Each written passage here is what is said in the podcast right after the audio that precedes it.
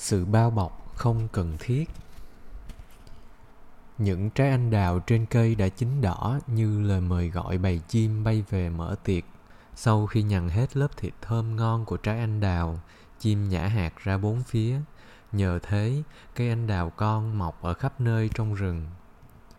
Nhưng có một cây anh đào nhất quyết không cho chim ăn quả. Nó nhờ gió ra sức lay mạnh cành cây để chim không có chỗ đứng tất cả là vì nó không nhẫn tâm nhìn đàn con của mình bị chim mang đi đâu không rõ. Cuối cùng, với sự giúp đỡ của gió, những trái anh đào chín mọng trên cây đều đã rụng xuống và phân hủy ngay dưới chân của cây anh đào mẹ. Một năm sau, xung quanh cây anh đào mẹ mọc ra rất nhiều mầm cây anh đào con. Cây anh đào mẹ vui mừng reo lên, tuyệt quá, phía trước, phía sau đều là con của mình nhưng mầm cây núp dưới bóng lớn của mẹ chẳng thể nào đón ánh nắng mặt trời, nên đều chết yểu. Chỉ còn một vài cây sống cũng ốm yếu hoặc quẹo, chẳng chịu nổi một cơn gió nhẹ.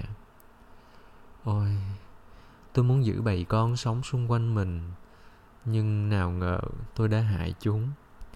Lúc này, cái anh đào mẹ mới tỉnh ngộ nó không nên giữ khư khư đàn con bên mình, không nên che chở chúng một cách thái quá như vậy, mà nên để bầy chim đưa chúng đi nơi xa để chúng được bén rễ, mọc mầm. Sau đó, cái anh đào mẹ không còn ngăn cản chim đến ăn trái nữa.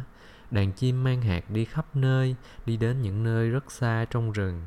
Hạt cây được gieo trên nhiều miền đất nước và lớn khôn trở thành một cây anh đào xum xuê triệu quả giống như cây anh đào mẹ các em thấy đấy cây anh đào con không thể phát triển khỏe mạnh dưới cái bóng bảo vệ của mẹ được.